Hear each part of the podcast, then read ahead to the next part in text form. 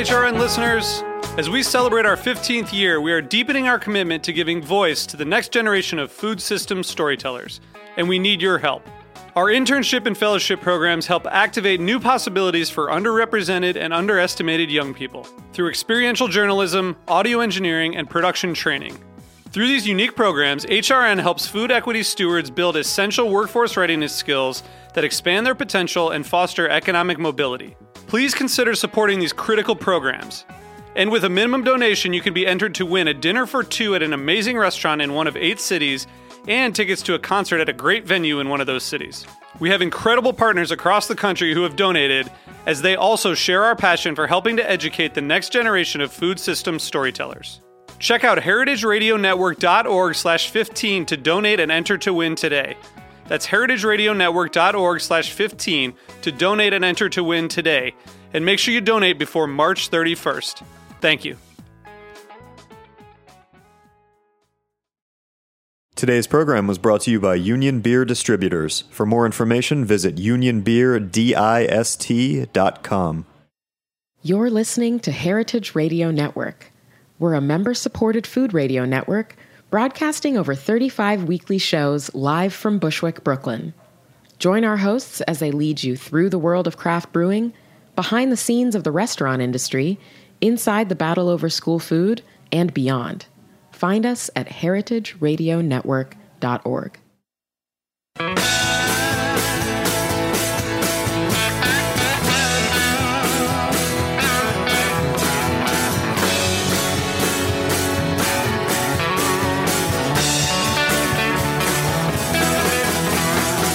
Hey, hey, hey, welcome to Beer Sessions Radio on the Heritage Radio Network. Hey, I'm Jimmy Carbone from Jimmy's Number 43 and the Good Beer Seal. This is a special show. It's December 5th, 2017. We'll be talking about farmhouse breweries, and I've got some friends coming from Portland, Oregon, uh, Wolves and People, and uh, but they're on their way. And right now, our other guest, Josh Bernstein, one of my favorite beer writers, is in the house. Oh, hey. All right, man. We're going to talk a little bit about, about what he's been writing about and what's going on in, in the beer scene in, in the area.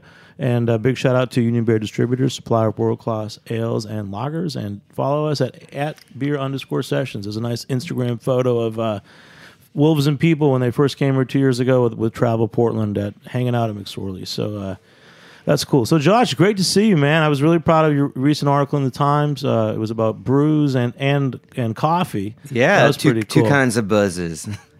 yeah, the idea was that uh, so I was traveling out in uh, Flint, Michigan about about three months ago doing another story, and I was at a brewery called Tenacity. I noticed they just opened up a uh, roastery and a coffee shop in there, and I was like, "That's a really interesting thing." So folks could roll up there at uh, you know 7 a.m., get a donut made down the road, get a great coffee made with beans roasted on site. And so then the more I started thinking about that, I started looking around the country and I noticed this was not an outlier. There was this, a sort of a movement. Uh, Modern Times in San Diego is really pushing it forward, canning cold brew, having a coffee program in the brew house. Uh, you're watching, like, who? and then um, trying to you know, I wrote the story. As a writer, you write stories and you totally forget exactly what you've written two weeks later. But then, uh, you know, Hoof Hearted in Columbus is doing that as well. And what what I think this moment happens about is you have these tap rooms, and then you get people in there at noon, one, two, three o'clock, and that's great. But what happens in this space? At 8 a.m. So it's a way to get people in the breweries earlier in the day. And it's a way that you've got this canning line you spend a ton of money on. And then if you can coffee, you have a way to sort of maximize your money on there too.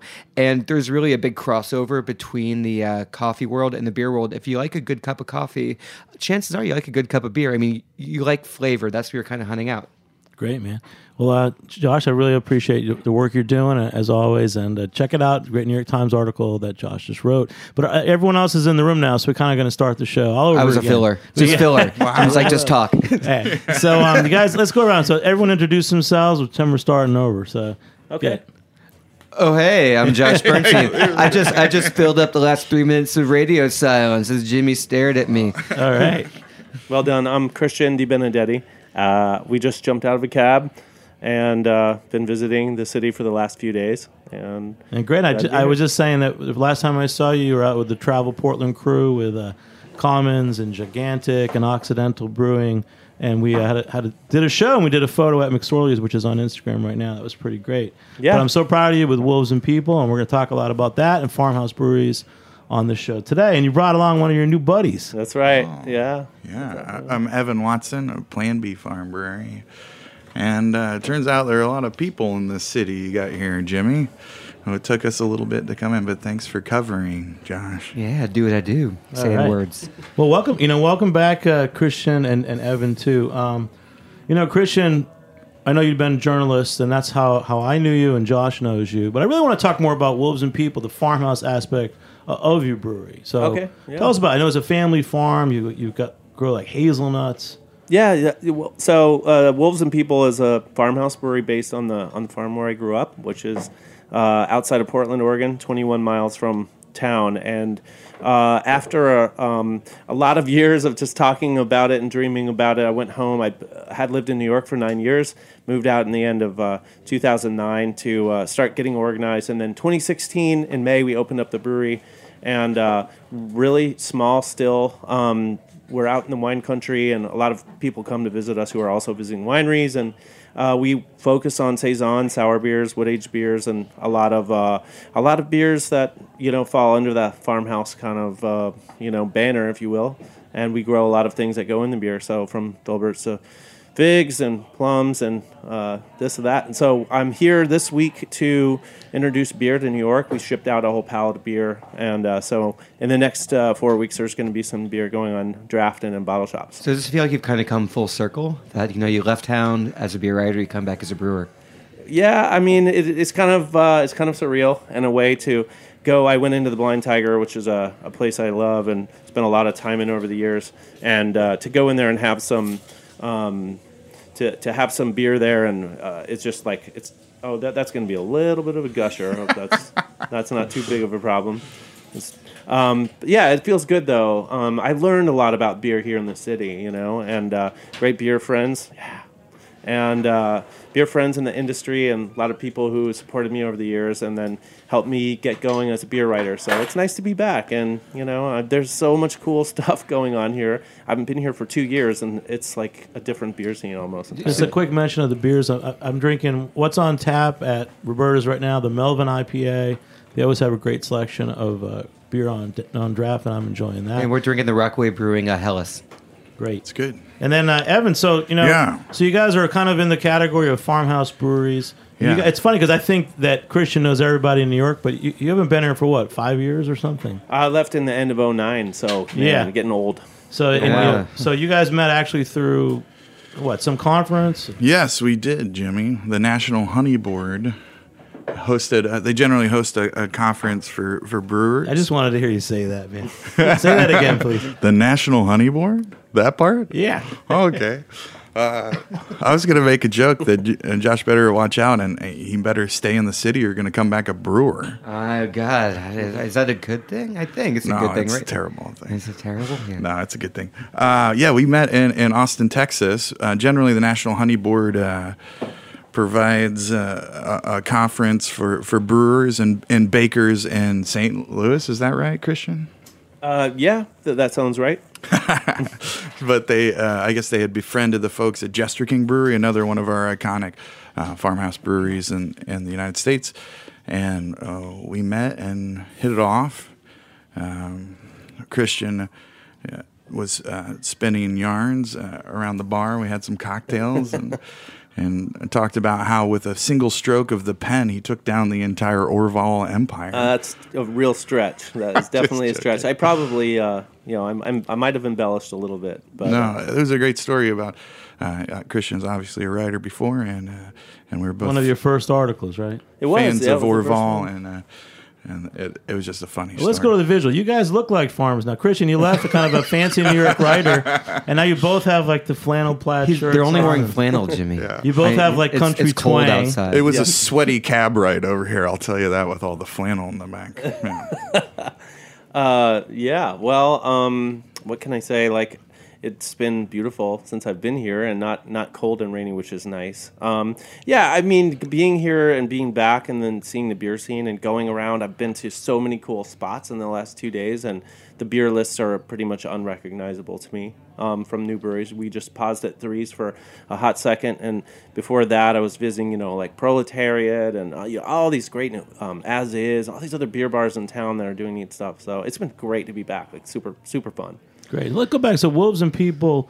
I mean, Josh, a lot of questions for you. We're going to be talking for a long time, but um, you know, wolves and people is your family farm. It sounds very old world to me. I, I picture like an, another idyllic time where you know you went off out into the world and you went back home.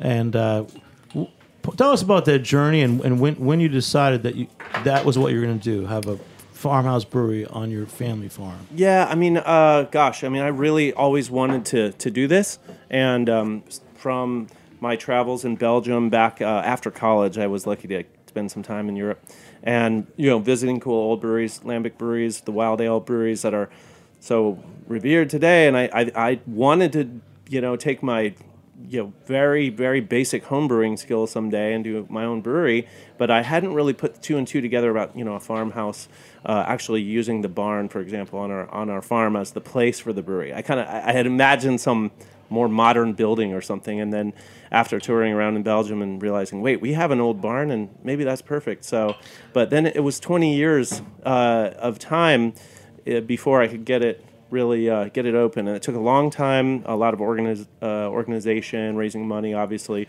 transitioning from being uh, working travel and beer writer to running a brewery. It was, a, frankly, a really hard transition, you know, but uh, I had a lot of support.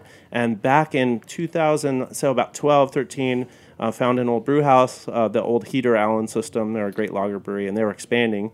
So managed to get a get a down payment together and, and then just start getting organized. And then I've been really lucky to work with some excellent people, uh, great brewers, taught me everything I know now. And uh, a, a, year ago, we opened a, a year and a half ago uh, with about eight or nine beers. And since then, we've uh, released about 70, 75 beers, about um, half a dozen in, or about a dozen, excuse me, in package, bottles and cans.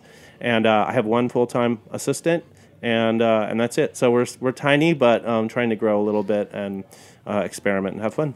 You know, opening up uh, opening up on your family property has all these sort of romantic connotations. You're continuing this generational generational thrust, but opening up on an old property has its own challenges. How what was it like turning the family farmstead into a sort of functioning brewery? Yeah, I mean, I never knew how much I would have to learn from weird YouTube videos about like how to deal with septic and you know all the all the kind of hack construction that we had to do. I mean, the barn is leaning over. It was built in 1912 and it's on the National Historic Registry as well, so you can't really change the appearance.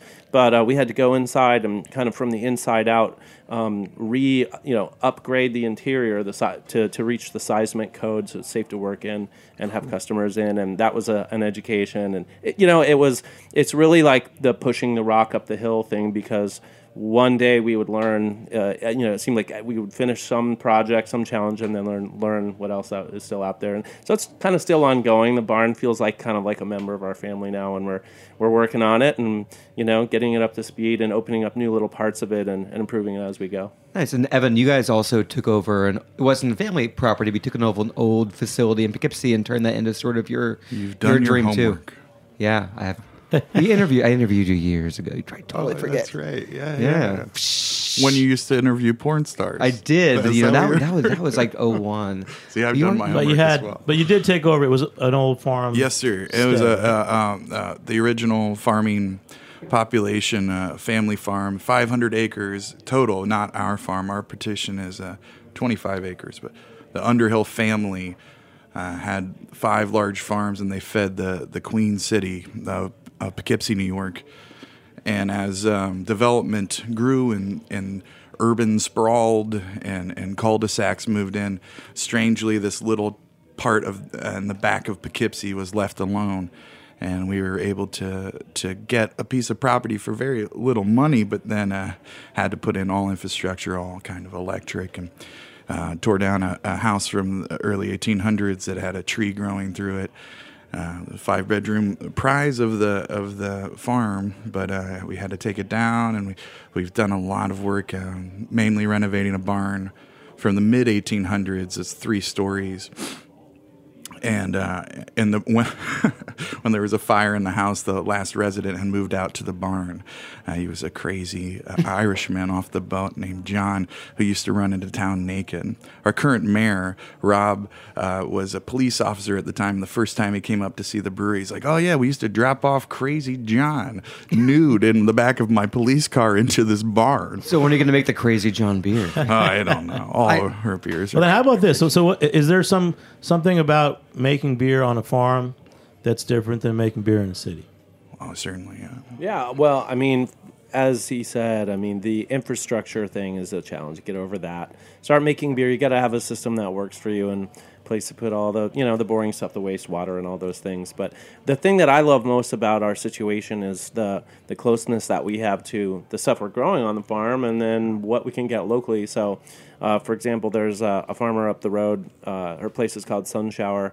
Hill, and um, someone who actually came and played uh, with my uh, brothers and I when we were little kids. Don't, you know, we don't remember each other, but she, she, you know, came as a kid, and uh, she came to the brewery one day and said, "Hey, you know, I, I used to come here. Now I uh, have my own little organic farm up the hill, and here's what I have. Let me let me give you a list of the things that I have." And uh, a lot of things that we don't grow. And now we keep in close touch, and she'll just call and say, "Hey, you know what? I've got, you know, four flats of uh, golden raspberries. Uh, do you want to take a look? And then let's just bring them down, you know. And it's always beautiful. So we just incorporate that as soon as we possibly can. And are some of those things in this beer? I taste like a lavender or herbaceous uh, lemon quality. You know, this beer actually is uh, it's a saison aged in gin barrels, Oh. um, and uh, so Herbaceous, yeah. that's it's the herbs. Yeah, it's definitely the um, Botanicals. the botanicals. Yeah. What's the coming name of the beer, Christian? Uh, so we we our, our We uh, don't have names. Yeah, well, no, it does. Um, this beer we call Ginstinctive. Um, Instinctive Travels is our was our first saison that we uh, brought out when we first opened, and we've we've made it in multiple iterations. And then uh, one day we parked uh, a full batch in a bunch of gin barrels from Ransom Distillery, which is a, a distillery near near us, uh, an incredible operation that's been around for a long time. Their old Tom is terrific. Yeah, Old Tom Gin is uh, something everyone should seek out if they're interested. So um, it's about it's been about a year in oak. Um, this one has a funny label on it because it was sort of labeled for uh, some of our Cellar Society backers, crowdfunding backers. Um, but we're bringing the beer back in a you know in a, in a larger or, or a normal batch. And then Evan, for you, uh, you know, again, making beer on the farm. Oh, it's uh, you know, I, like people say, uh, oh, I love your Instagram account. And I, and I have like my buddy Derek, who you've had on the podcast, Dellinger, who's actually a great Kent Falls, photographer, yeah. and a great, uh, a great photographer, great writer, just like you guys. Well, you know, something like you guys.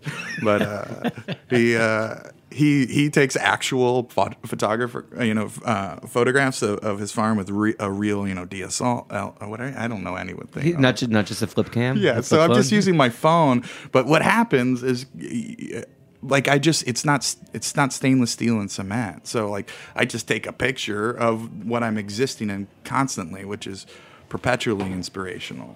And uh, and I you know in having access to the ingredients and and just like taking a break from from mashing in and just walking through my field of winter rye that's coming up really great right now. I was like, I don't know, it's it's it's relaxing. Um, it's it's inspirational from ingredient base, but also in, in you know in, in terms of um, a sense of place and, and place. feeling. Yeah. That's awesome. Great start. I'm glad you guys made it in time for the show. Great start to this. We'll be back in a few minutes on Beer Sessions Radio. All right. Well,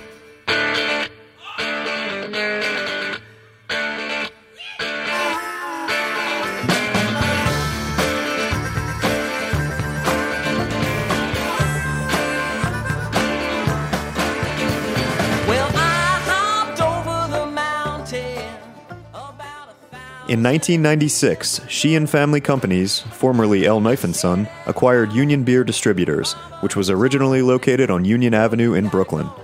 Union Beer has since expanded to its present location alongside the English Kills Canal in Williamsburg, Brooklyn. It has grown dramatically in the last decade as the primary distributor of Anheuser-Busch products for Brooklyn and parts of Queens through the hiring and development of the best people in the industry. In 2003, Union Beer acquired a powerful catalog of specialty brands, which immediately positioned them as the craft beer supplier to accounts in Manhattan, Brooklyn, Queens, the Bronx, Staten Island, and Long Island. Union perpetually tweaks their portfolio to maintain the highest level of stylistic breadth with the most coveted brands available. Through the highest possible level of service, outstanding salesmanship of the ultimate lineup of brands, and a paramount focus on education at all levels, Union Beer has solidified its position as the only source for the best selection of beers in the seven counties of southeastern New York. For more information, visit unionbeerdist.com. Knowing Hey, welcome back to Beer Sessions Radio on the Heritage Radio Network. Hey, last night we had a great uh, Heritage Radio Network first annual fundraiser at uh, Brooklyn Botanical Garden. Thanks to everybody. It was really great turnout. I want to give a big shout out to one of our co hosts and buddies, Chris Cuzme of Ferment About It. His fifth Hammer Brewery in Queens is open, and he served a honey. Uh, a brown ale that was really great and sessionable. So that's an intro to uh, Josh. Wanted to ask a question about hives and honey. uh, Yeah, with these guys. I think with Christian, Christian talks about like all the uh, all the fruit, botanicals, everything available to him, and that's sort of his terroir, what he can incorporate into his beer. So, Evan, for you, what do you kind of take from Poughkeepsie and kind of make your own?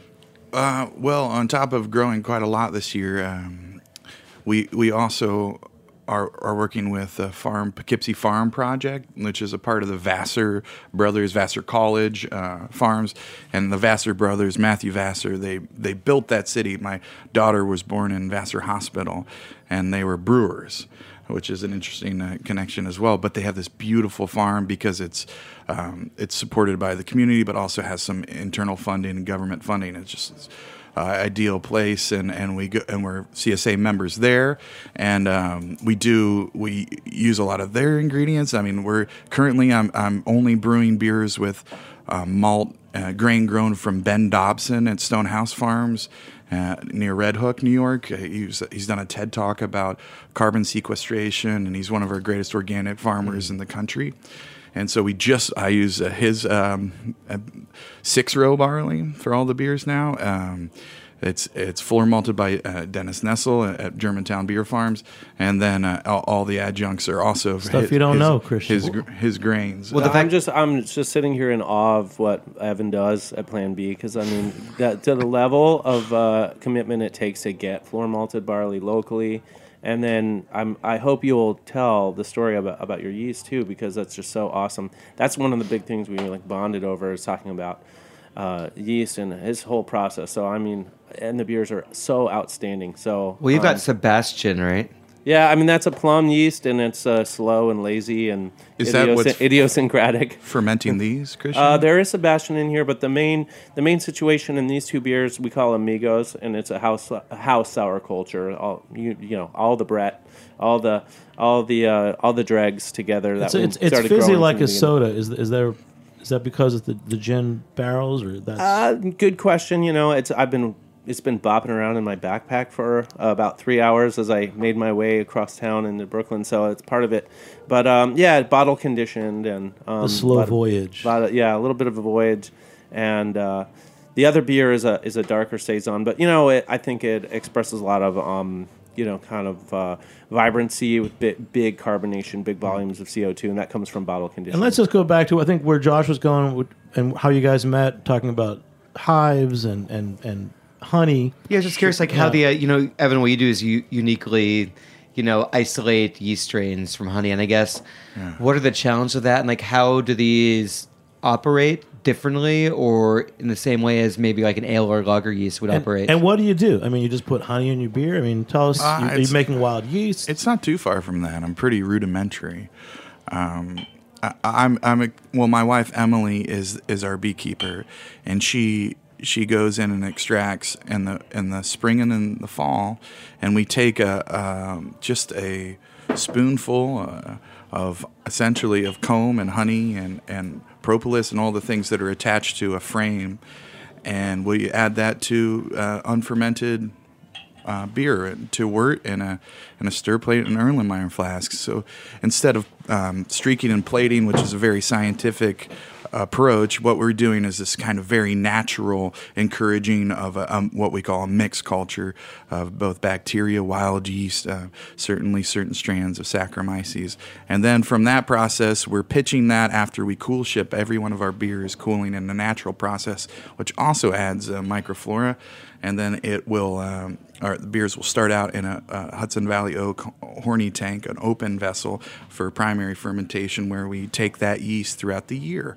So then, uh, throughout the year, there's this this uh, evolution, this symphonic kind of movement between um, a fight of different yeasts and bacteria. So uh, not only are the beers uh, seasonal fermentation from a fermentation perspective, but even uh, batch to batch, there there are some differences as the year, as the seasons change. And then I, I remember when I was with you a year and a half ago, you actually had your coolship, and you, you have a way of putting it outside. And you have orchards there, and you, We have, do. you have so much going on. I mean, you, you have more in your farm than you're telling us. I mean, you've got Oh, old wait, apple I'm holding out on and- ya? Oh yeah, we can go back and listen to On the Road We've got goats. episode. They're utterly Yeah, goats, too. delightful. Oh, nailed it. The um, uh, Did you meet? Did you meet him, Josh? I've not. Goats. My my uh, sister-in-law does goat yoga, which is a thing now. oh, I know they get jump on. Wait, she there's- really does that? Yeah, she does like she teaches yoga around goats. It's like Yeah, they jump. They like to jump on the backs of people, and they love. It's like a thing. swear to God, it's the 21st century, man. Goat yoga. It's like what what I think is truly interesting. You guys have both kind of come. You know, you've come from separate backgrounds. You know, Christian did the writing, did books, did the book tour thing. Evan, you have a big music background as well, and you guys both came to sort of this same place right now. Do you guys feel like you made the right decision? Is a decision that you're happy? I mean, like, because you know, music industry not easy to make a buck right now. Journalism not easy to make a buck. So you guys feel like you got out at the right time? in Oh, these it's so worlds? easy to make a buck in breweries, right, uh, my Evan? God. Oh, it's so easy. Or is it just exchanging? I guess like one hardship. For My the next? Lamborghini was stuck on the FDR. That's why we You almost hit me.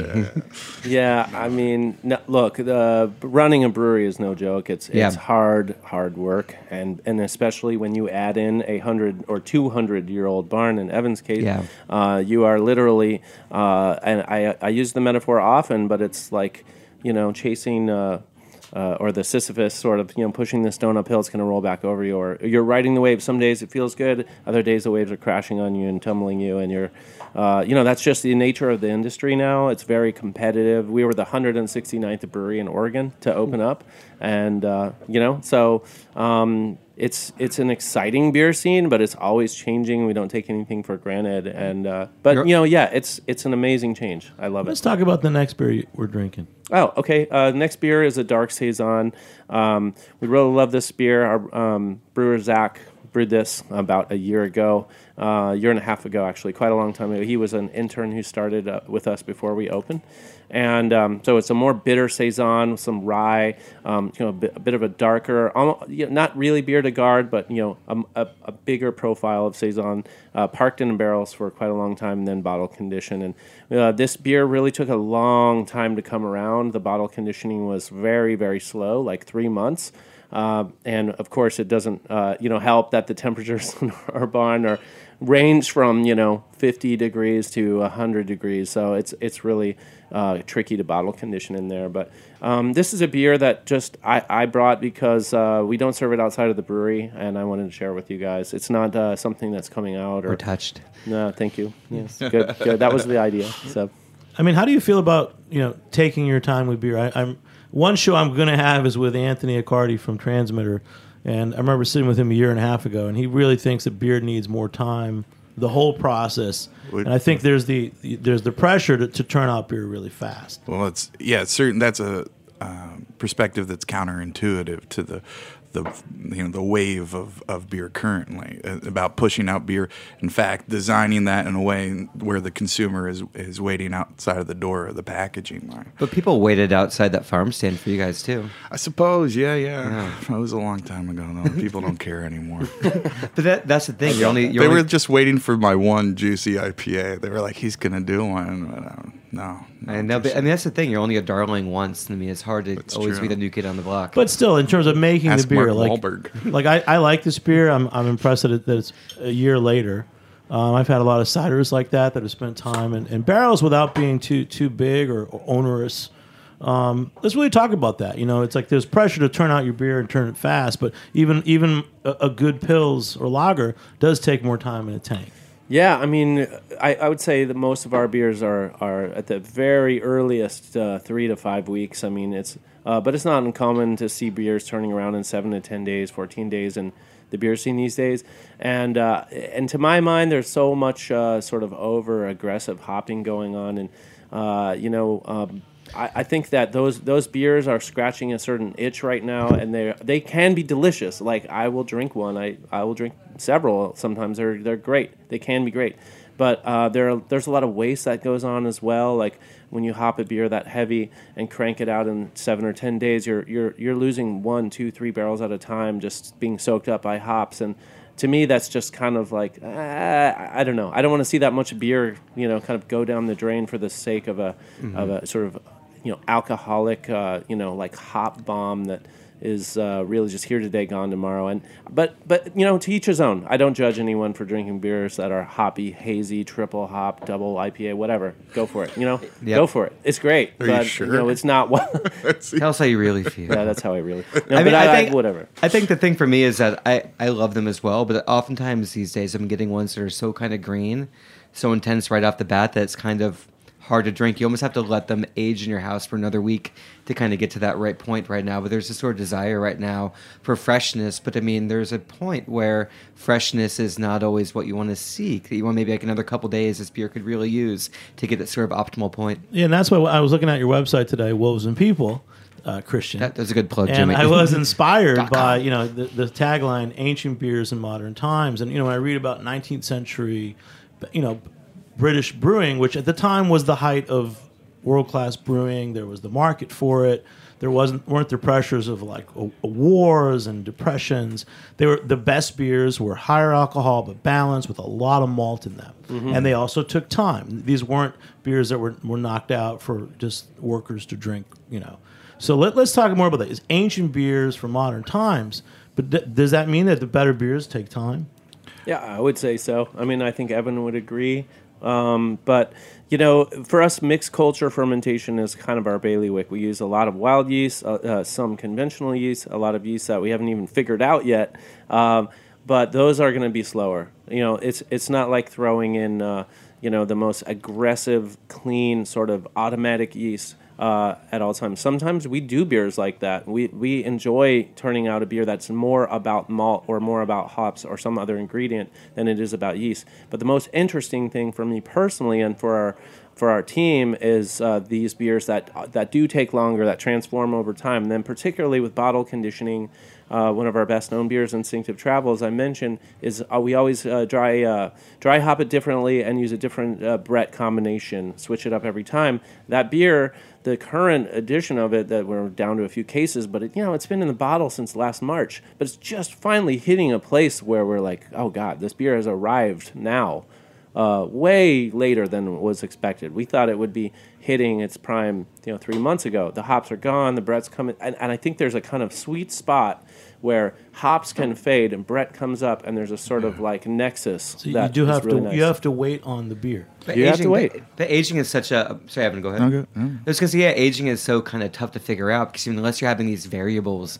and keeping these bottles in your basement, you can only have it at 60 degrees only forever in a day. Right, you're Like my mom and dad saved this bottle of wine for my sister got married from the 70s, and we opened it up, and it was originally like a very supposed to age as like a green German wine, ended up being sort of intensely like ruby red and almost port like, and we're like, well, we missed the mark on that. There's some there's there's yeah. there are things that are not worth saving, and I think we all don't really know. And you need to you need to almost buy a bunch of things, or even as brewers, keep testing and figuring out what's the right time. I would Yeah. say the uh, the most beautiful thing about bottle bottle conditioning is that you're starting out a at a place with a lot of oxygen intentionally because in order for re-fermentation to be healthy and uh, it is constantly consuming oxygen whereas a, ba- a bottle that's packaged with that's already been pr- uh, primed with CO2 from injection meaning that it's uh, just a, a beer that is, has been force carbonated is always going to deplete um, it's going to get more oxygen as it ages, whereas bottle conditioned beers will consume that oxygen. And oxygen is the biggest enemy of, of aging beers. Um, so uh, these beers actually, you know, their foaminess is, is saving them and preserving them, and and that, that could be a rule of thumb. And I mean, there's many different ways of tasting beer and storing beer, but if a beer is bottle conditioned, you can hang on to it for much longer, and, ters- and, and, uh, versus a, a, a beer that's been, um, you know. I don't know, injected by CO2. We know even even to go back to sort of commercially produced beers that um, I always go by. People are like, "Oh, what should I buy from middle of nowhere?" But Sierra Nevada has such low levels of dissolved oxygen in all their beers, and they bottle condition everything. That beer is almost guaranteed beautiful no matter what. So even doing bottle conditioning for mass-produced stuff can work out in a big way. Great. Hey, we'll take another short break. We'll be back in a few minutes on Beer Sessions Radio. All right.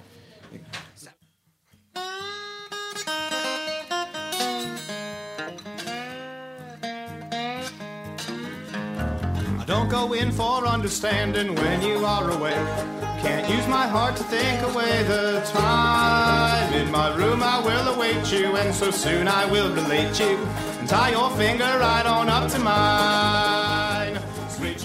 Hey, like what you hear? Heritage Radio Network has plenty more. With fresh programming every week, we've got something for everyone. Trying to start your own food business? Concerned about where your food comes from? Looking for the best wine or beer to bring to a party? Find our shows on iTunes or Stitcher, or head to heritageradionetwork.org to listen live and subscribe to our newsletter. Hey, welcome back to Beer Sessions Radio on the Heritage Radio Network. Hey, Wolves and People are in New York City. Christian, Great. you brought your buddy, Farmhouse Buddy, We've got bees Evan. and wolves and, and Josh people Bernstein. So and And a boar Bernstein and a bear. Bernstein bear. I love that. I love that series. Especially actually man. Berenstain. Bears, and they're really But- Christian Yes. now, and they're Honey, what's a honey? There's a honey Not board Jewish. that, that you guys met through. Yeah. I want you guys to ask questions. It was there. Like, pretend we're at the honey board and you guys are farmhouse brewers. You guys are like figuring out how do you Sure. guys make better beer. it's a sticky situation, Jimmy. Oh my word! The puns. Sticky situation, nice. Uh, Uh, well, we, you know, I will say this: like, Thank you, John. we want to bring a lot of honey into our situation, and we're so we're talking to a local beekeeper or two that want to park some hives at our place. And the thing that's really cool about honey in Oregon is, you know, there are many kinds of honey, wild and and uh, indigenous honeys, clover, uh, blackberry honeys are everywhere. But the thing in Oregon that grows is called meadow foam. And meadow foam, do you remember tasting that? Yeah, it was at that, crazy. It was like a crazy. I don't know how to put it into words. It was almost like a, a tropical uh, suite of aromas going on. And uh, everyone at the tasting that we attended Yeah, like were kind of nodding in agreement, like, this is blowing our minds right now. And lo and behold, meadow foam is the Oregon, you know, is an Oregon thing or a Pacific Northwest thing. So uh, I'm trying to track down meadow foam growers. We're going to plant it at our in our field. We have a field that's mainly full full of daffodils. I'm going to try to interplant some with some meadow foam and uh, and see what happens. You know, there are bees already uh, in the area, but getting a hive going, getting some meadow foam going will be will be a goal. And let's just clarify. So when we're talking about honey and beer, like last night, Fifth Hammer, Chris Cuzme's beer, it was a honey brown ale. It's not sweet. What what does the honey do? I mean, it can do what? Well, you know, there are a lot of ways to use honey. Obviously, I'm I'm culturing yeast from honey, which is, is a not very common way, but uh, honey is a sugar and it's a relatively simple sugar. Um, it's easy fermentable, so I, I mean, people hear the word honey and they think sweet. You think the golden taste of honey, and that screws up your, your conception of honey. What's some that song? pipes. That's the, the golden. It's the Cheerio song. oh, I'm well, trying to sing with Evan one well, day. your voice was so golden and honey like. golden taste of honey. Nailed it. Sweet Yeah. on you, That's Jimmy. my little honey. We uh, yeah, I mean, people use it generally as as um, an adjunct uh, uh, for fermentation, and, and and it will ferment. And we looked. You remember uh, watching those fascinating charts about like sugars uh, sh- and and how much is gen- is fermentable and how much maltose, how much sucrose, how much fructose is in honey, and it, you know, honey. Uh, works as a drying agent, much like many people used to use. Now, the only sugar used in an IPA is apparently lactose sugar, but people used to use actual uh, refined sugar to dry out IPAs to to build al- alcohol and, and keep out of the way of a malt base to accentuate hops. That's what happens in a West Coast IPA. But the um, honey it can be used in a similar way, and, and, it, it has a has a flavor. When fermented out, it's more like a mead, more like um, um, more floral and medicinal than it is like sweet and cloying to me. Um, and we do because we harvest honey. We do a certain amount of beers that both are fermented with a yeast derived from honey and have a certain amount of honey from our hives. Honey's in just a it's a special property. It's it's like it's not like a refined sugar. It's a natural product. Yeah. It's good for you. There's magic to It's it. It's the only thing that insects make that I love to eat that I put in my coffee.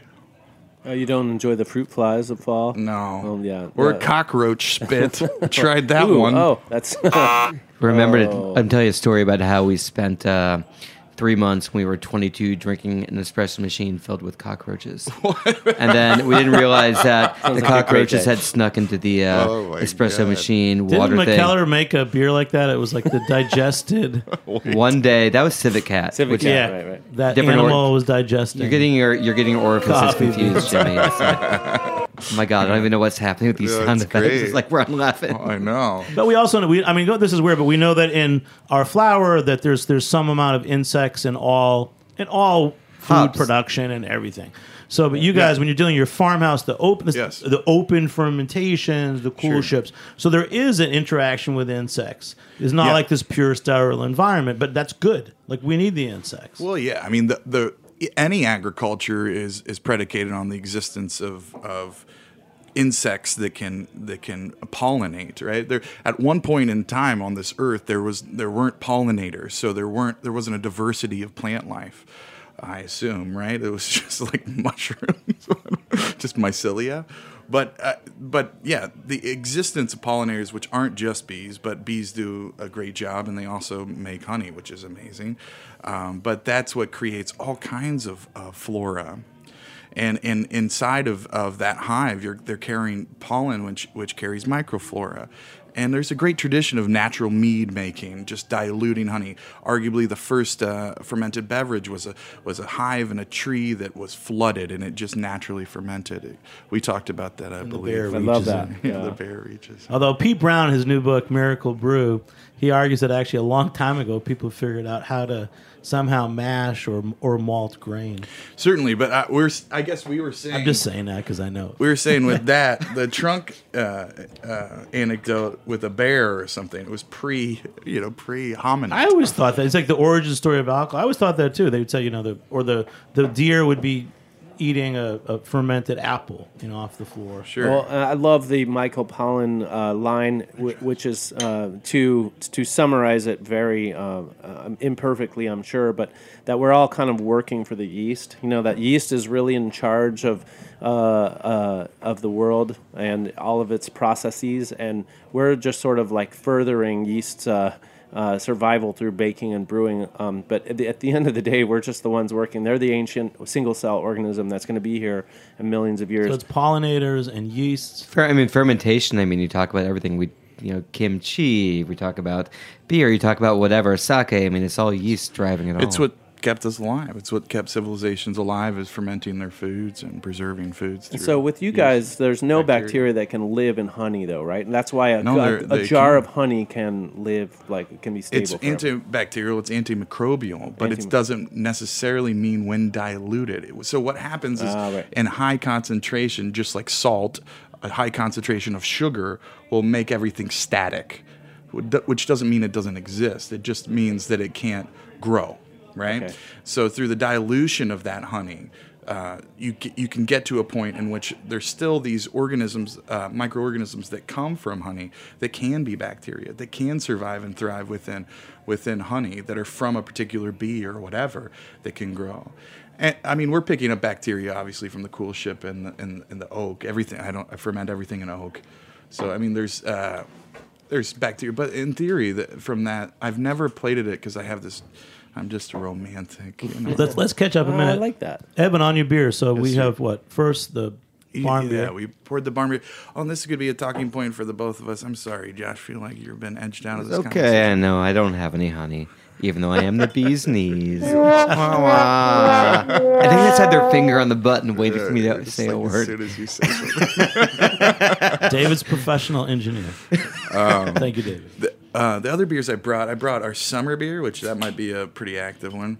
Um, we did. We have a CSA similar uh, to Christians, um, and this year we did adjuncts just from the farm that represented the farm at a particular time. So the darker beer I poured is our winter beer that was uh, uh, dark farmhouse beer, slightly tart with uh, chocolate mint we grew and and rye barrels from mint, a, yeah. a, a friend, and um, it's kind of like an Andes mint that one. And this one that you guys are pouring is our summer beer, which uh, we grew black uh, blacktail watermelons and apple and strawberry mint. I don't know if that's that good. I don't know. I haven't had it forever. I hope it's good. That's good. But it, they're representative of, of of the different seasons on the farm. We did four different seasons. In autumn, we grew this heirloom maize, bloody butcher, and blue clarage, and Reid's yellow dent, and used uh, Long Island cheese pumpkins that we grew and toasted coriander that we grew. What's a cheese pumpkin? It sounds delicious. It's you know a bread bowl from Panera. Uh huh. No, I'm kidding. it's just a pumpkin that that uh, looks like a cheese wheel on the exterior. It has kind of a waxy coating, and it's like that orange yellow, and it, it's, the, formed. the in Great that- New York pumpkin that the flesh is what pumpkin pie was about. It kind of got yeah, because it's it's, the- misshapen, so it doesn't work well with commodity production. Doesn't roll down our conveyor belt. yeah. There's and some seed savers on Long Island that are It's it's a, it grew amazingly, and and we still have some. And it was uh, it's a delicious pumpkin. It looks It's like a big, giant wheel of pumpkin I've cheese. ever eaten. So is it what what Evan's kind of talking about is that in the I think the Hudson Valley we've got this sort of like this number of breweries are really embracing the local bounty and bringing sort of this idea of um, agrarian brewing back to New York State.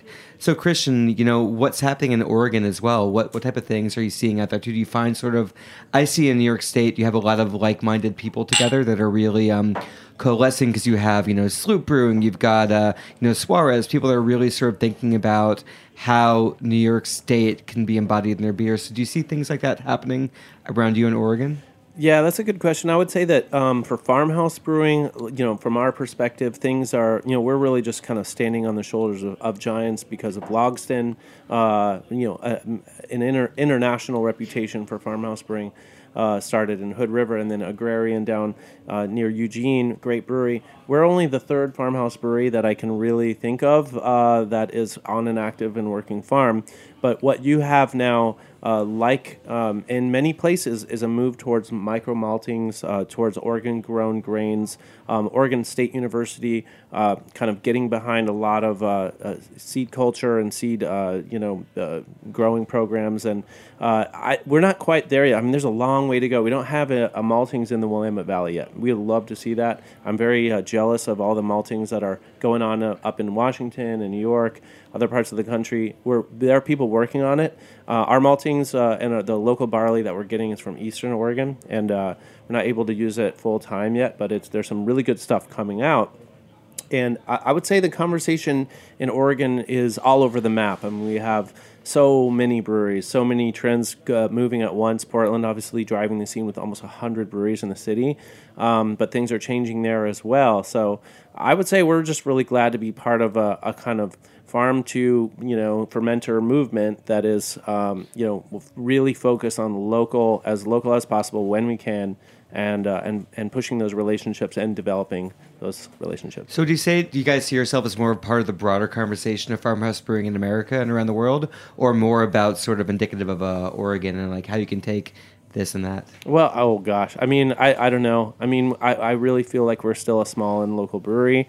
The fact we're sending beer out to the East Coast mm, is very exciting for us and means that we're we're the first time we're selling beer outside of the state of Oregon or really outside of the Willamette Valley. So, and again, that's just because I love uh, love New York City. Let, let's talk about distributing locally. Okay. So, who do you sell to in your area? You, t- you mentioned small restaurants. So yeah, restaurants. One of the things we have coming up this year is uh, we, a lot of collaborations with local chefs. I would personally, I love food. My wife loves food. We're, we grew up in uh, food-loving families, and Portland's food scene is a, is world class. It's it's an incredible situation right now, uh, and going for many many years. So you know, James Beard was from Portland, and uh, so it's no surprise that the scene there is amazing. So what one of the things I've been working on is like these collaborations with local chefs uh, for 2018, which are uh, a bunch of uh, different beers where the chef is really going to sort of nudge us in in a, in a certain direction. So one of the chefs I love working with is a guy named Peter Cho. His restaurant Han Oak is uh, uh, absolutely blowing up and uh, known across the country now. He's a Korean family, and he and his wife and kids live above the restaurant.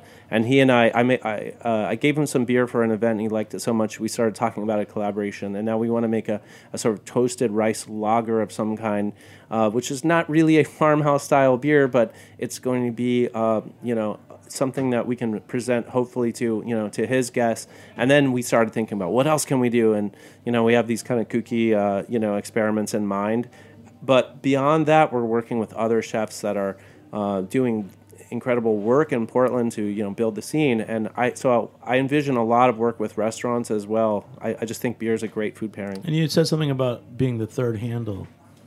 Yeah, well, I mean, I'd rather. That rather was a be, great quote, but I don't. Well, what I meant is that, you know, there are so many amazing beer bars in the world, right? You can go in, beer bars, bottle shops with thousands of choices, an overwhelming choice. But for me personally, I guess I would rather be the, the third handle in a, in a nice little restaurant than the 1000th beer in a bottle shop, which may or may not get the attention that we hope it deserves. Cheers to that. And that's the kind of that's place I like to go. What about you, Evan? For places that are you selling in New York now too? I mean, yeah, we for- do our, our barn beer, our little barn beer we had uh, at first. And um, through Union and CVG, we, we distribute that down in the city and, and some in Massachusetts as well. Uh, I just think it's like a good calling card. I mean, we're both Christian and I are, are dependent on people coming to the space because that's the experience. Um, and if you make good beer like he does, and hopefully like we do, it, it, uh, you know it gets people to to make the trek up from the city and, and come up to the farm and sit by the fire and, and wash their hair the next morning in the shower and smell a little bit of that fire and remember that. So it, it just helps us get, uh, you know, it magnetizes people to to the farm and to the brewery, uh, and it functions as that more more than it functions in any capacity as a uh, money as a revenue stream. Uh, we're trying, to, we're definitely um, on site consumption first as as a place because that's what we're building this experience, not just a uh, not just a beer. you know. Do you, do you think it helps being so close to population centers? Like you're close to New York City, where you've got eight and a half million, 19 million metro, 60 million tourists a year. Christian being so close to Portland, Oregon. And do you find that this sort of proximity to giant metropolitan areas really helps make this business vision of people wanting to get out on the weekend, do something different, and go up there? Of course, Yeah. I uh, Yeah. I'll, I'll never forget our second weekend when uh, I had I had made some calls to the local wine tour operators. Be you know can't really deal with the long like you know giant buses full of wine tourists. We can't have anyone intoxicated. You know we're trying to keep things on, under wraps. Our second weekend, someone goes, "You better go outside, dude." And uh, I walk up there and there was a pink Humvee, uh, you know limo. Like Was a forty Augie Carton? Yeah, Was he? no. Does he have a pink I'm Humvee? just kidding. no. It was uh but it was like a pink Humvee limousine full full of people just spilling out of the you know. And so like okay, that that's some that's a reality of being in wine country and being close to a major city where like there are things happening, there's tourism happening. You know, people fly helicopters to wineries now in the Oregon wine country. That's not our scene. You know, we're we're not doing that, but I think that it does help to go back to what Josh said is we definitely draw from a Portland from the Portland market. But our bread and butter and our local fans are are what keeps the lights on and we appreciate that. Well, let's go through just review the beers that we we've tasted so that we keep track. So, Evan, just I again, brought a I brought a barn beer. Barn. I, it's like the national honey board for me. Barn beer. Barn beer. Barn beer. Yeah, that sounds like sound like Sam. Uh, what's his name? Sam. Uh, Uh, water. yeah, yeah, Waterson. Waterson. Is that right? Or Yeah. no, that's the guy from. No, I- okay. What were the beers you brought, Christian? Barn And, beer. and this one though. What's this one? oh, and we brought our winter and our. or Yeah. I So brought this our winter. So this talking about. I wanted to say this. Okay. Talking about this kind of dark beer. It, there's a hint of whatever mint. It, it reminds me of a very Belgian beer years ago. Um, it's a Belgian San Diego collaboration had this kind of taste where it was Oh, thanks. dark I don't know base. if that's a compliment. Some- It's like, why I some- said it's like chewing winter mint, winter mint gum while, while drinking It's a an- double. yeah, no, it's this, an this- Andes mint. This It's, is right uh, up. This is the kind of winter beer that I would like to drink. Again, it's the Plan Bee. What? So I I'm re- I like this beer. I don't like all my beers or most of them. I'm very critical, but I don't either, man. Yeah, nailed it. Give me some with fruit floating in it. How about that? There you go. Um, but the win- this winter beer, I kind of like, but I feel like you'd have to present it as like your Swiss great grandmother would bring it as some kind of like this isn't beer. No, beer. it's like the La Mise. It's okay. Green Flash and Saint Feuillien. Okay, whatever. Every year they do a collaboration. We Going way back, classic Belgians making beer in America came out like this, and that's a compliment to you. So oh, Thank you. This Yeah, could be man. like you know stored in a cask around a St. Bernard's. That's neck, what I'm I think. saying. Like, it's not beer. They're just like, oh, what do you make it from? They're like, we squeeze dirt and, and mint together. And then Christian, for you, to just re- review the beers that you brought. Yeah, so we brought a, a instinctive travel saison aged in ransom gin barrel. So that beer is gonna come to life in February. We hope we're we're packaging it next week, and uh, the bottle we we had here was a bit of a pilot for that. Um, the other beer was a dark saison that we uh, anecdotally just call VP4, but it is um, you know it's about a, a, a sort of almost like a Flanders red uh, style, if you will, that kind of like you know a little tannic, a little woody red. It's a little bitter and a lot sour. Um, that's something we really enjoy, and a beer that I, as I was saying before, uh, shows just how long sometimes you have to wait for a beer. You know, like three months of bottle conditioning, and we're just gonna wait and, until it's ready. Will these be in New York? Uh, no, New gi- York? well, Ginstinctive, yep, uh, that will. That's uh, so I hope good. make it out here. I love that beer. And then you. Josh, on the Thank way you. in, we were we were joking about you know what what you'd recommend for Thanksgiving or a holiday dinner, but I think a couple these these two darker winter beers would I would take them over many other beers. Would you, Jimmy? I would. Would you take them over? well, I don't know. Name names. That's that green flash beer Not you was a- talking about. a pils or you know I, I do think I one thing I love about this show, especially with the holidays coming, and people talk about pairings, you know, for food. There's not a lot of real uh, good pairings for beer in the holidays. And, Yeah, and- I think any beer goes well with the holidays. Good yeah, God. but you want you want to say that you want to say pils and IPA that everyone's drinking. But what I'm saying is th- these two kind of darker, Sure. you know, fall winter styles that have some you know life to them. These are the kind of beers that I would drink at my holiday But. I think I think with the holidays, we were talking about and going back to is the fact you have more time to contemplate and just sit back. And these are beers you need in your cup. You have a good few seconds with them. You think about them. And you're not just like ordering one after the other. That's why these beers work well in the holidays. It's not really about flavor profiles. I think I'm really against saying this beer is only good in the summer and this beer is only good in the winter. It's really it's really when you want to drink this beer, drink situation. drink this beer. And so I think these beers really, if you've got time, you can think about them. And that's what's really important about these beers because not every beer should be sort of like, you know, 15 minutes, pint down, glass over, glass Well, filled. also because once you know you're with certain relatives and you're you're you learn to hold your tongue, so you better have Can- a beer like you- this to something else Can keep. you hold your tongue? I've really it's been a long long process, but I need a beer like this for my Christmas table. When your relatives Thank start you. talking about creationism, you're just going to break out the bourbon. oh boy. Uh, maybe much more about how bad Jimmy is and uh, kind of behavior I have at the table. But Well, the thing I love about this beer, Evan, is like it tastes like Fernet, and I Sure, a little bit, if I may say, um, Fernet is kind of my go-to aperitif for you know digestif beer you know, or drink. You know after a that big English? dinner. Yeah, that no, it was not digestif drink after after a big meal. And last thing, so Christian, you're here in New York. Evan, a couple places in New York that you really liked going to for our listeners. Oh well, yeah, I love you know the Blind Tiger. Um, you know, we dropped uh, some samples off at Proletariat, and we're we're getting samples over to a lot of great beer bars. So as is You mentioned and, as is on the um, west side. Yeah. and uh, dropped a sample at 11 Madison Park just to see what happens. You know, maybe they'll like it, maybe they won't. But um, you know, we're we're trying to be in a few good spots where people really care about beer. And we visited Threes today. That was super cool. I hadn't been out there before. And so yeah, it's nice to be back. I think we're you know we don't make very much beer, so if we can, if we can be in five or six great New York spots, that would be a real. and you honor. guys have time to stay and have a pizza with me at Roberta's. I think we You could. bet you. All right, Josh. Anything else you want to say? Any, Don't you have a book coming You out? Yeah, lot Jimmy didn't even things- talk about my book at all, but it's okay. What's- I know. no, I got a new book called Homebrew World, where basically the world doesn't need another book about how to homebrew. But what I really love is the people, passion, creativity, struggle. And the book is sort of based upon these homebrew tours I've done in New York City, where you go inside people's kitchens, you go into their backyards, go into their basements, and you're drinking beer with them. So what I did was it's a series of profiles of brewers from a, a colonel in the Thai army trying to create a homebrew revolution in Thailand, to people in Poland using smoked herring, to people in Patagonia using indigenous hops. And it's really about the people and how they're kind of creating their own revolution and their own scenes all around the world right now. So I just went to the printer last week, and it's uh, going to be dropping in April. Sounds And awesome. then we'll have you back on and talk more about it. Yes, we'll Yeah. talk about that, Jimmy. And then how many? and then we can talk about all your friends who started out with your homebrew tours who are now pro brewers too. That's Oh, big shout out. So again, uh, you brought in Rockaway Brewing beer to start, and he started as a home brewer. Who's the brewer there now? Uh, Ray Gerard's head brewer there, and uh, Zavi is sort of the uh, second in command, and they're both great New York City homebrewers. And I think there's like a coda about this. Like New York City doesn't have a lot of people that came from elsewhere to make their mark. What we have going in New York City and New York State is brewers that grew up here in the homebrew scene and they decide to take a risk and make their city a better place to drink. And you see that around New York City, Hudson Valley, Long Island, that it's all homegrown here and very little sort of um, mercenaries with five million bucks that are just like, oh, I'm going to make beer people want to buy.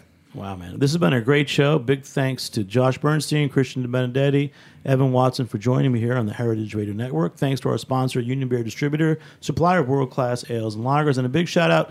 Everybody's been a supporter of me and uh, Jimmy's number 43. We're figuring things out for, for next year, but keep listening to the show. We got some great holiday shows coming up the next two weeks. And uh, big shout out to our producer, Justin Kennedy, engineer David Tadashore. We'll catch you next time on Beer Sessions Radio. All right. Woo! Woo! Buddies. Yeah. Cool.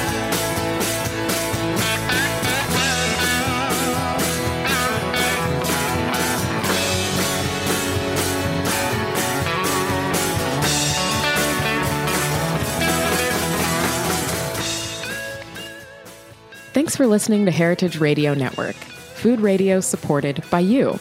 For our freshest content and to hear about exclusive events, subscribe to our newsletter. Enter your email at the bottom of our website, heritageradionetwork.org. Connect with us on Facebook, Instagram, and Twitter at heritage underscore radio.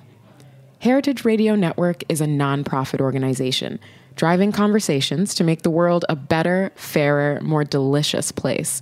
And we couldn't do it without support from listeners like you. Want to be a part of the food world's most innovative community? Rate the shows you like, tell your friends, and please join our community by becoming a member. Just click on the beating heart at the top right of our homepage. Thanks for listening.